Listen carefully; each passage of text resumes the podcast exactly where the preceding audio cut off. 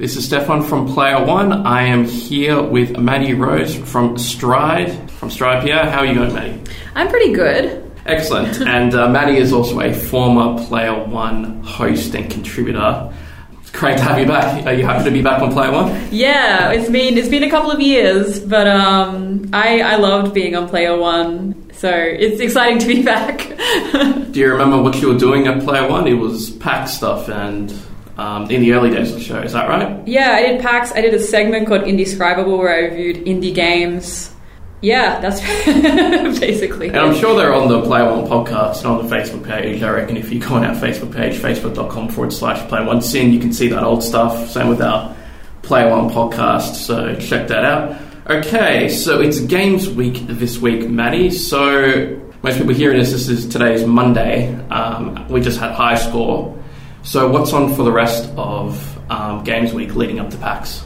Okay, so there's a lot of things on. Um, it's a combination of industry and public events. Um, so I'll gloss over industry ones as um, you can't just rock up to those. But um, we have a GCAP on Monday, Tuesday, Wednesday, which is a um, basically the Australian gaming conference that brings together um, kind of a lot of people in industry to kind of share their knowledge and network.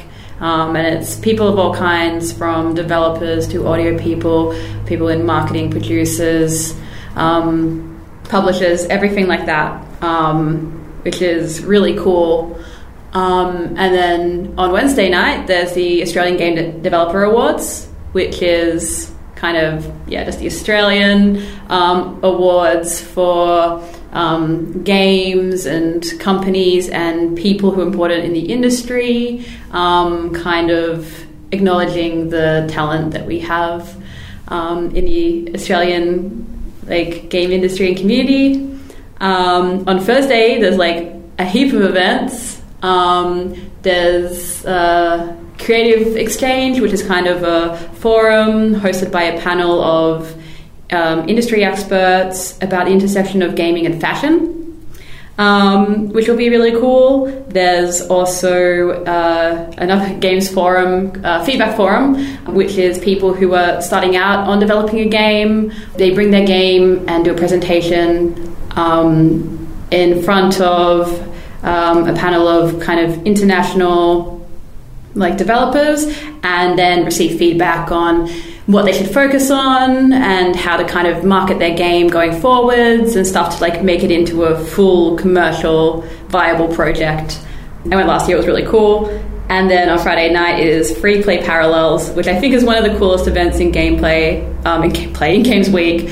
Um, a series of micro talks from indie developers around the world um, about their games or their game development journey, or it can be about anything, which makes it really cool and quite unusual and really interesting. And then after that, it's PAX. So, so Friday, Saturday, Sunday is PAX. Fifth year, I believe, it's been in Melbourne. So that'll finish off the week, and it's going to be really exciting. I'll be at all three days of PAX. I'm not super up to date about big announcements, but the one thing I spruik every year because it's kind of my section of the industry and also the thing that I love. It's indie games. Last year, the PAX Rising section was the biggest it's ever been, and just the caliber of games that they had there are amazing. So it's definitely worth going and checking those out because it's basically something that everyone will find and enjoy. All right. Well, speaking of your industry, so can you tell us about your role at the moment and how you actually got this job? Because a lot of our listeners will want to get a job in games. So I I work as a freelancer and a contractor for marketing and PR. My contract work at Stride. At Stride, yeah. I also so I contract at Stride, but I'm self-employed. Yeah. So I also have a, freelance gig that I'm working with a game called Conquest um, which is a local Melbourne game. Um, and then I work with Stride PR, which is an American indie game um, and event public relations company. And I work full time, part time hours with them, kind of doing outreach for upcoming games and things that are going on um, which is really, really cool. And I've been working with them for about two years. And how I got the position was actually through Player One, um, because with Player One, it gave me the opportunity to go to events as media, which is something I never really dreamed of. Um, I just joined the show because I like talking about video games. and then through Player One, it gave me a chance to go to these events and meet people. And I met my boss because he was the person who ran media re- registration at PAX. And I went up to him and I said, "Hey, I've been with uh, with- I've been with Player One for a couple of years, and I love video games, and I've you know I've done study in various areas and all this stuff, and I can't find a job in industry." And he gave me a couple of tips, um, and I said, "Like I've done most of those things. like no offense, but I've done most of those things." Is there anything else? And he's like, Well, I need someone to come help me with a certain thing at Stride. So email me after PAX and we'll um, I'll we'll see if we can work that out. Um, so I emailed him and started working at Stride, and I, yeah, I've been there for two years now.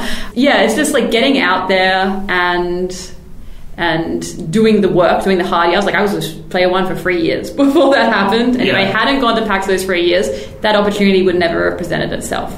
So I think just yeah, there's there's plenty of opportunities out there if you're kind of willing to to find them and Yeah, it's all about going to media events as well and Yeah. meeting people and getting on their radar. Um, not just sending resumes everywhere and hoping that something sticks. It's something I've noticed. Yeah. Yeah, I've seen a couple of, especially for students, I've seen a lot of students basically secure positions while at uni or just after uni, either through final year projects um, that go on to become like viable commercial games that they market and make money off, um, or just by going to events while they're still at uni and making those connections, um, and then just being able to s- find positions.